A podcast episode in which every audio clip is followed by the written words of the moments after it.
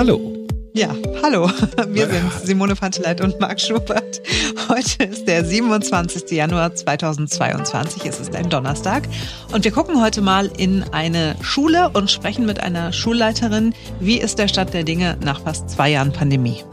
Weil wir gerade bei Pandemie sind, das Impfen geht nicht so richtig voran. Man hat das Gefühl, alle, die geimpft werden wollten, sind jetzt auch schon geimpft, aber trotzdem, bald sollen mehr Menschen impfen, also nicht geimpft werden. Die Apotheken wollen mitmischen jetzt tatsächlich noch? Lohnt sich das? Klären wir. Jetzt beginnt ein neuer Tag.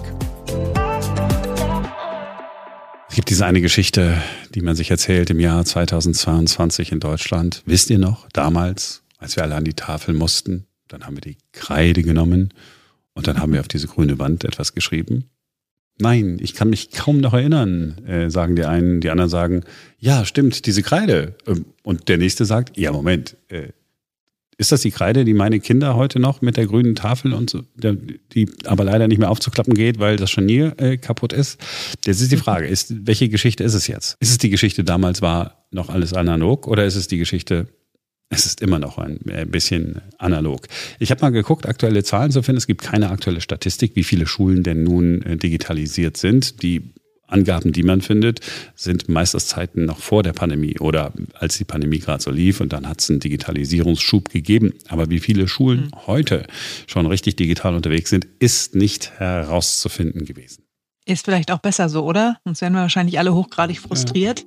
Ja. Äh, wir wollen gerne wissen, wie sieht's denn aus an den Schulen und sprechen mit einer Berliner Schulleiterin, die uns gebeten hat, äh, dass wir ihren Namen nicht nennen. Nicht, weil sie jetzt irgendwie schlimme Geschichten erzählen würde, sondern weil sie Sorge hat, dass sich der ein oder andere vielleicht auf den Schlips getreten fühlen könnte.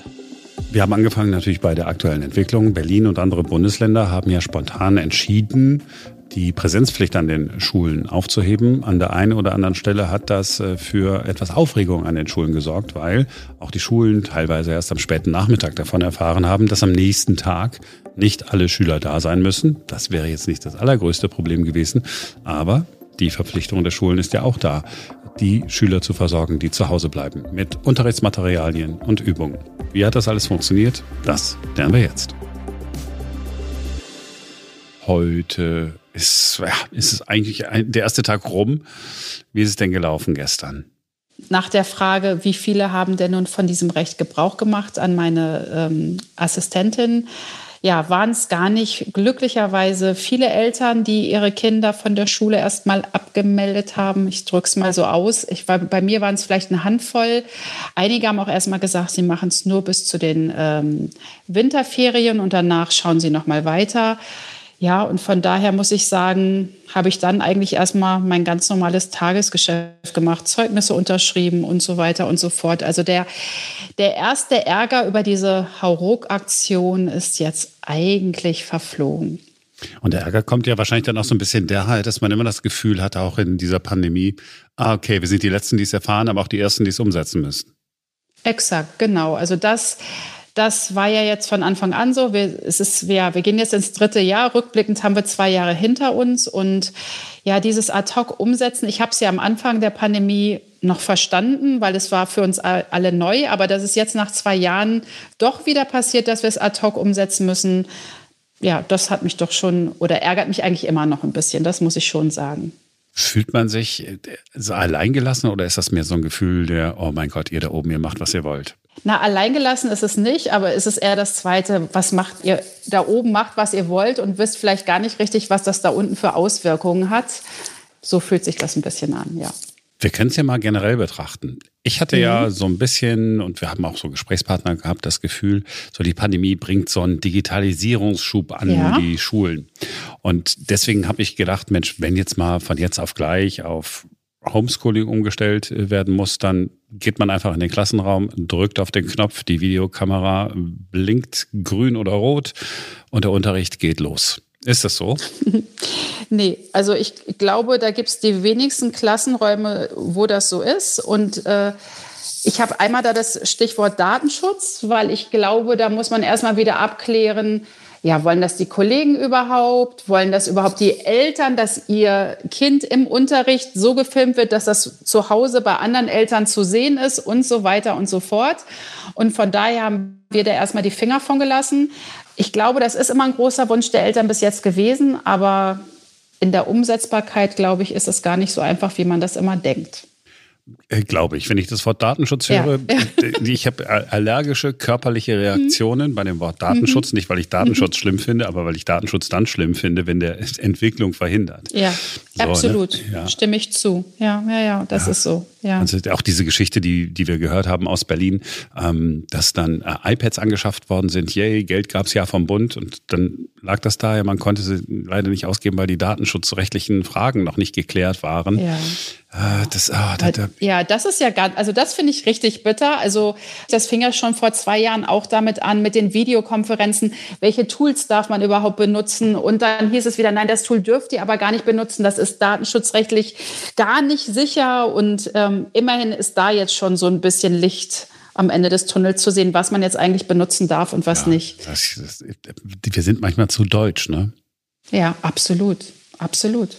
Ja, vor allen Dingen, ähm, ich glaube, am Anfang der Pandemie hat es auch keinen interessiert. Am Anfang ist es jetzt Datenschutz okay oder ist es nicht okay? Ich glaube, selbst die Eltern nicht, weil jeder ja froh war, wenn der Lehrer gesagt hat, ja, Leute, ich will meine Kinder sehen wir machen jetzt eine Videokonferenz und das ist mir egal, Hauptsache sie funktioniert, weil wir haben am Anfang ja auch alle gemerkt, wenn man dann irgendein datenschutzrechtlich sicheres Tool genommen hat, äh, ja, funktioniert das aber überhaupt nicht, weil da überhaupt, ja, nichts hinterstand und die äh, Verbindung ganz schlecht war. Ne? Oder die Teilnehmer mal rausgeflogen sind oder wie auch immer.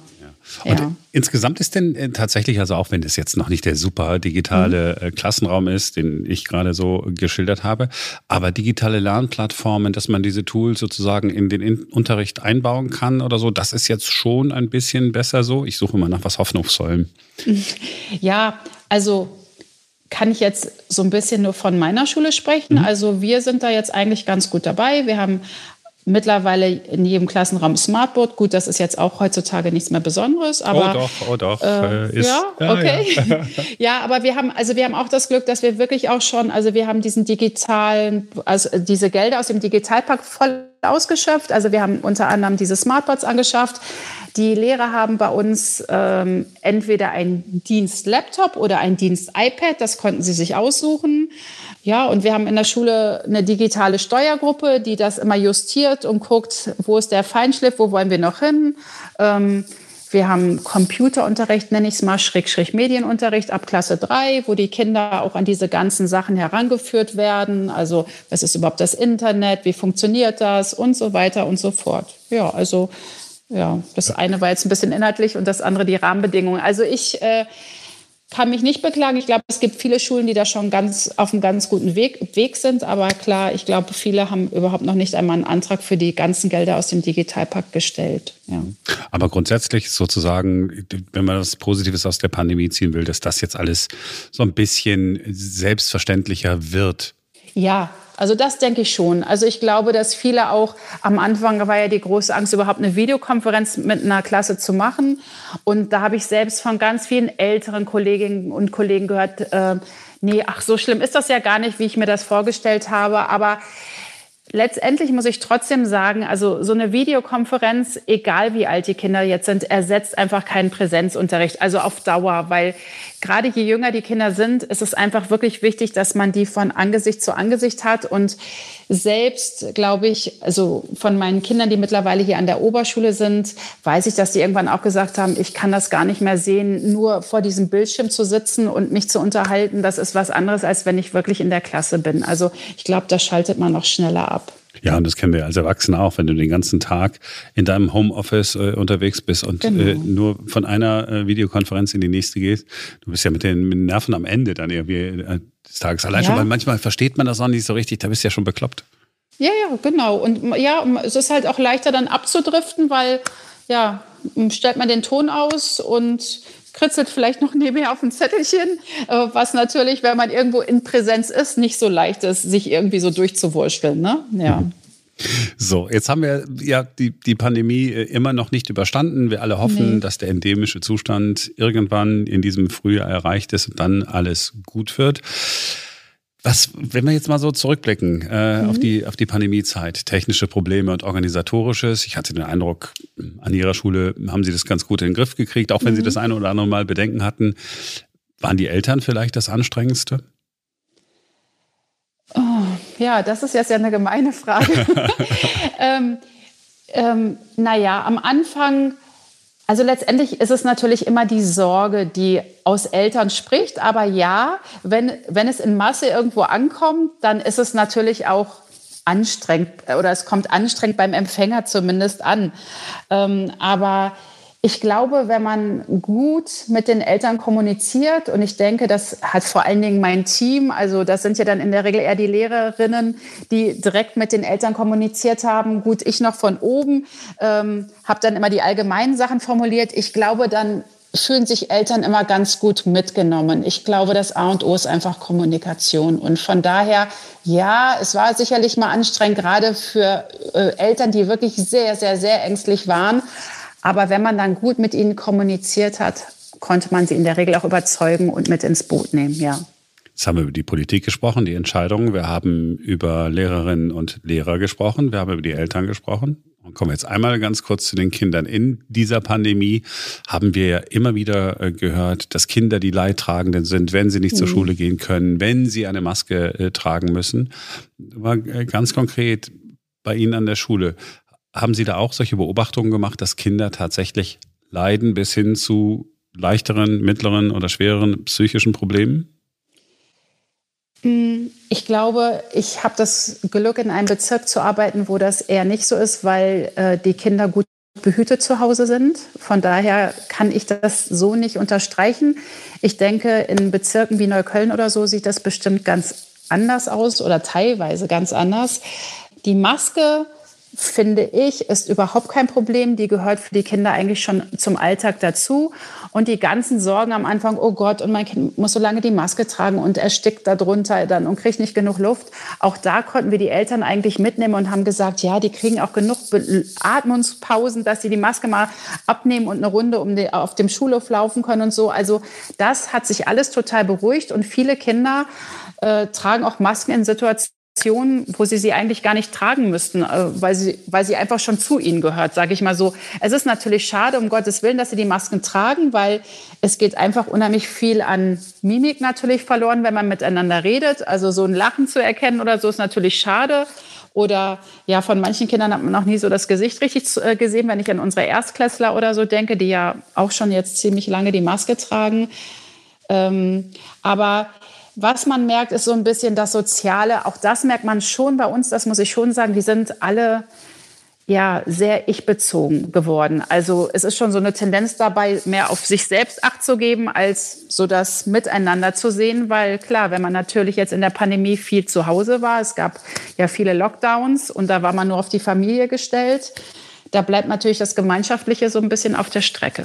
Ja, da wird auch immer noch gesagt, ja, und haltet Abstand. Ne? Das, genau. Die Signale, die man aussendet, heißen ja äh, nicht get together, sondern stay apart.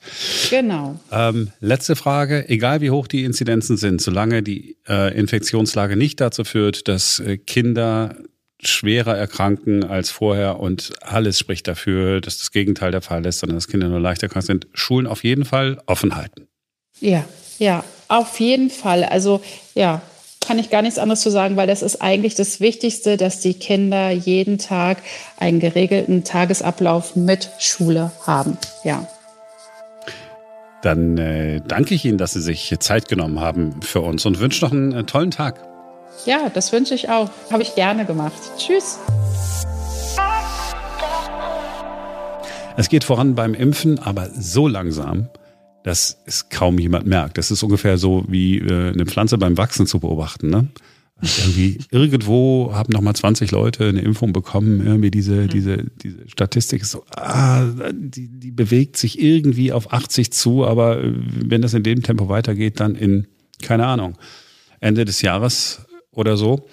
Also, wir wissen ja aber noch nicht, ob nicht demnächst dann doch wir alle noch einmal geimpft werden sollen oder müssen oder sollten. Ja, vierte äh, Booster-Shot könnte ja äh, uns bevorstehen. Mhm. So, und trotz all dem ja, kommt das, worüber wir jetzt sprechen, eigentlich gefühlt zu spät. Die Apotheken wollen mitimpfen und bereiten sich darauf vor. Sie sind sogar zum Teil schon vorbereitet. Die Ärzte sind noch nicht ganz so überzeugt, aus welchen Gründen auch immer. Ja, äh, die wollen eben nicht, dass die Apotheken ein Stück vom Impfkuchen, entschuldigt das äh, zusammengesetzte Substantiv, das ich noch nie verwendet oh. habe. Impfkuchen. ja, es war wirklich nicht das Beste. Jedenfalls, äh, die, die, Apotheken äh, wollen mitmischen. Ärzte sagen, ja, warum eigentlich? Gucken wir mal. Wir sprechen jetzt mit Christian Zimmermann. Er hat eine Apotheke in Berlin-Marzahn. Hallo, Herr Zimmermann.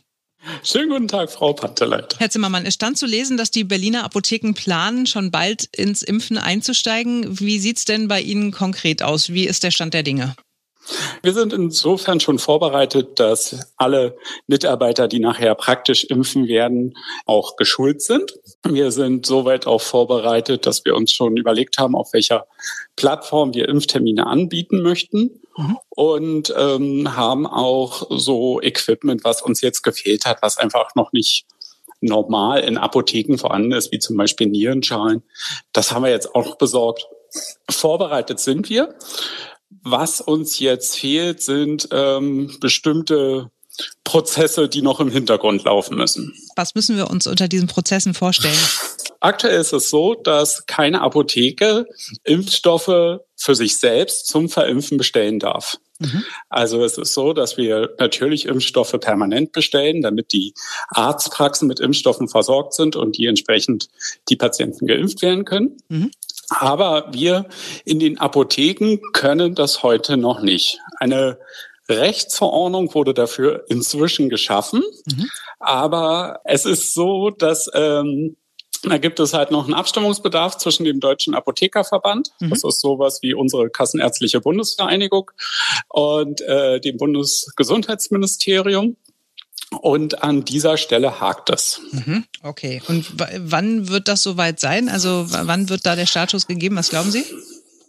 Also meine Hoffnung ist, dass wir das im Februar erleben. Ich denke nicht, dass das noch im Januar stattfinden wird. Mhm. Das ist jetzt meine Hoffnung. Ähm, hängt davon ab, wie viel Priorität das Bundesgesundheitsministerium jetzt der ganzen Sache gibt, damit die Apotheken anfangen können. Mhm. So, und wie läuft das dann ab? Also Sie haben das vorhin schon äh, kurz angerissen. Man kann nicht einfach spontan vorbeikommen bei Ihnen in der Bärenapotheke am Marzahner Tor, sondern man braucht einen Termin. Genau, das war ursprünglich die Planung, aber wir haben jetzt gemerkt, okay, damit sind wir denn doch ähm, etwas überfordert. Wir werden das doch sorgfältig planen. Es wird so sein, dass wir ein Terminbuchungstool haben werden, was man über eine Homepage erreichen kann. Und dann kann man den Termin über diese Homepage buchen. Patienten, die jetzt damit nicht so fit sind, den würden wir auch anbieten, dass die uns zum Beispiel anrufen oder in der Apotheke direkt melden und wir buchen die dann halt selber ins System ein. Okay. Ohne Termin wird es nicht möglich sein.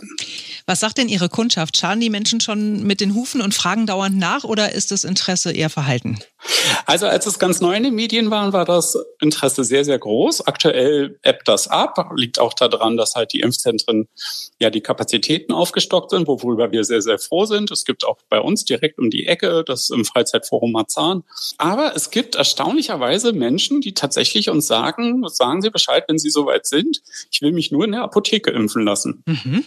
Das überrascht uns. Ja, mich auch. Aber ja, ähm, ich kenne die Hintergründe nicht. Vielleicht macht der Hausarzt nicht mit und man möchte jetzt ähm, man hat vielleicht seine Hausapotheke, mhm. in die man denn gehen möchte, während hingegen die Kolleginnen und Kollegen, die im Impfzentrum arbeiten, man nicht kennt. Ich kann mir vorstellen, dass das der Hintergrund ist. Mhm. Genau wissen tue ich das nicht. Ist aber auf jeden Fall irgendwie für Sie ja auch ein schöner Vertrauensbeweis irgendwie, ne? Dass man sagt, ich möchte mich auf jeden Fall von dem Herrn Zimmermann und seinen Kollegen impfen lassen.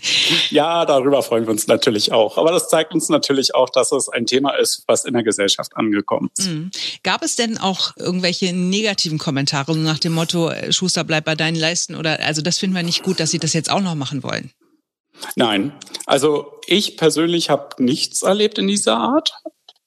Ich hatte ein einziges Mal, dass eine Arztpraxis, es werden ja nicht die bestellten Mengen ausgeliefert an Corona-Impfstoffen, äh, mich gefragt hatte, ob äh, ich Impfstoff zurückhalte. Und aufgrund der Impfaktion, das konnte ich aber denn ähm, sowohl verbal als auch mit Unterlagen dementieren, dass dem nicht so ist und es ist ja, wie gesagt, vorgesehen, dass halt äh, wir einen eigenen Bestellmodus dann haben, wenn wir dann dürfen. Mhm. Aber die Arztpraxis war danach auch beruhigt. Mhm. Das war alles, was da zu sagen war. Ich eine andere Arztpraxis hat mich auch mal direkt darauf angesprochen, hat sich das interessiert angehört und ich merkte, dass die Zustimmung dazu denn im Gespräch stieg. Mhm. Ist ja nicht bei allen Ärzten so, ne? Also die Kassenärztliche ja. Vereinigung Berlin hat sich ja schon Anfang Dezember dagegen ausgesprochen, dass sich zum Beispiel Apotheken an der Impfkampagne beteiligen, mit der Begründung, dass der Impfstoff nicht mal für die bislang beteiligten Arztpraxen ausreicht. Und jetzt ist nochmal nachgelegt worden, mit Blick auf die Apotheken sei die Kassenärztliche Vereinigung grundsätzlich skeptisch. Ich zitiere zitiere, sollte ausreichend Impfstoff für alle zur Verfügung stehen, könne darüber nachgedacht werden, Zahnärzte und Tierärzte mit dazu zu nehmen, heißt es, aber äh, Apotheken bitte nicht. Können Sie mir erklären, warum da ausgerechnet gegen Ihre Berufsgruppe so gestichelt wird? Ja, also ich kann verstehen, dass das immer wieder Irritationen auslöst. Das löst bei uns natürlich auch Irritationen aus. Ähm, den Hintergrund des Ganzen, denke ich, muss die KV nochmal erklären. Ich persönlich bin der Meinung, dass das halt überhaupt gar kein Problem ist, wenn das Apotheken das Impfen machen, als auch, dass die Apotheken ja schon viele andere Aufgaben in der Pandemie übernehmen. Mhm. Und dementsprechend verstehe ich das auch nicht, aber die Hintergründe muss dann natürlich sich die Kassenärztliche Vereinigung dazu erklären. Ist es vielleicht eine finanzielle Sache, dass die Ärzte Angst haben, ihnen wird was vom Kuchen weggenommen, weil ähm, das passiert ja nicht für Umme. Also man kriegt ja pro Impfung sicherlich auch Geld. Das Entscheidende ist ja, dass ja eigentlich, natürlich würden die Apotheken auch Geld dafür bekommen. Das Entscheidende ist aber, das ist ja kein Pool, aus dem die Apotheken jetzt noch mit ein Stück Kuchen abkriegen, sondern es ist ja so, dass das eine aus Sicht der Ärzte aus der budgetäre Leistung ist. Das heißt, jeder Patient mehr bedeutet ja auch mehr Geld. Dafür wird das Budget des Arztes nicht beschränkt oder anders verteilt, sondern es ist so, dass die Ärzte das in diesem Sinne, im Budgetsinne, denke ich, auch gar nicht treffen wird. Hm. Okay, aber ganz kurz äh, Verständnisfrage. Wenn ich jetzt zum Arzt gehe, kriegt er Geld von mich, äh, weil ich geimpft wurde und wenn ich zu Ihnen gehe, kriegen Sie das Geld. Genau. Aber dann ist es doch so, der Arzt guckt dann halt in die Röhre, wenn Sie mir die Spritze in den Arm hauen. ja, ich verstehe, was Sie meinen. Das stimmt natürlich. Der einzelne Patient, der kann natürlich, sagen wir mal, die Boosterimpfung, die, kann er natürlich in dem Augenblick nur einmal kriegen und dementsprechend äh, nicht sofort nochmal woanders. Ähm, insofern haben Sie recht. Aber es ist ja so, dass auch ähm, viele Arztpraxen ja noch gar nicht die Möglichkeiten nutzen. Also es gibt ja äh, Arztpraxen, die aus irgendwelchen Gründen, die ich gar nicht bewerten möchte. Es gibt dafür sinnvolle Gründe. Ähm, nicht impfen oder weniger impfen oder nur einen Impfstoff verimpfen und dann wird es immer problematisch, wenn der gekürzt wird. Und da ist das schon so, dass das natürlich eine Geschichte ist, die jeder Arzt dann für sich selber bewerten muss. Welchen Impfstoff verimpfe ich? Was kann ich mir zutrauen in der Praxis? Wie viele Patienten? Und so weiter. Für uns ist es ja auch so, wir wollen ja jetzt nicht am Impfstoff verdienen oder an der, an der Impfung verdienen, großartig. Für uns ist es einfach so, dass wir halt an der Pandemie und der Bekämpfung der Pandemie mit dran teilnehmen möchten und den Ärzten da auch gar nichts wegnehmen möchten. Das ist auch total löblich. Trotzdem würde mich jetzt einfach mal interessieren, wie viel Geld gibt es denn pro Impfung? Ja, also aktuell ist ein Honorar von 28 Euro unter der Woche. Also jetzt ausgenommen sind die Termine am Wochenende, diese werden nochmal höherwertig vergütet. Ähm, 28 Euro pro Patient unter der Woche mhm. ist das das Honorar. Das bekommt aber, wie gesagt, auch der Arzt aktuell heute schon. Mhm. Ja. Und, und, man muss ja auch dazu sagen, Sie haben natürlich auch Kosten. Ne? Sie müssen einen Raum bereitstellen. Sie haben wahrscheinlich eine Liege dafür gekauft. Sie haben äh, Ausstattung dafür gekauft. Die Schulungen werden wahrscheinlich auch nicht für immer gewesen sein. Richtig, genau. Muss man auch erstmal alles wieder reinbekommen. Okay, Herr Zimmer, Zimmermann, dann würde ich mich freuen, wenn wir nochmal sprechen können, wenn es dann wirklich äh, losgeht, beziehungsweise losgegangen ist, wie die Leute darauf äh, anspringen und ob das alles gut läuft, würde ich mich freuen, wenn wir nochmal sprechen können. Ja, na klar, da freue ich mich auch drauf. Dankeschön. Danke Ihnen. Ein Wort, das gerne zum Schluss in diesem Podcast gesprochen wird, ist so. ähm, wir können, in der Tat. Ja, das so kommt auch äh, sofort. Aber ich erinnere mich an etwas, was ja, Marie-Louise Bress, die Frau, die das ganze Internet und alle Social Media Aktivitäten 24 Stunden rund um die Uhr äh, überwacht, auch im Schlaf. Ähm, weißt du noch, welches Kürzel sie äh, erwähnt hat? Sie hat dann irgendwie schon, ach guck mal, krass, hier bei der sowieso Show, die hatte, und ich, ich kannte die überhaupt nicht. Was war das? Weißt du das noch? Wer stiehlt mir die Show?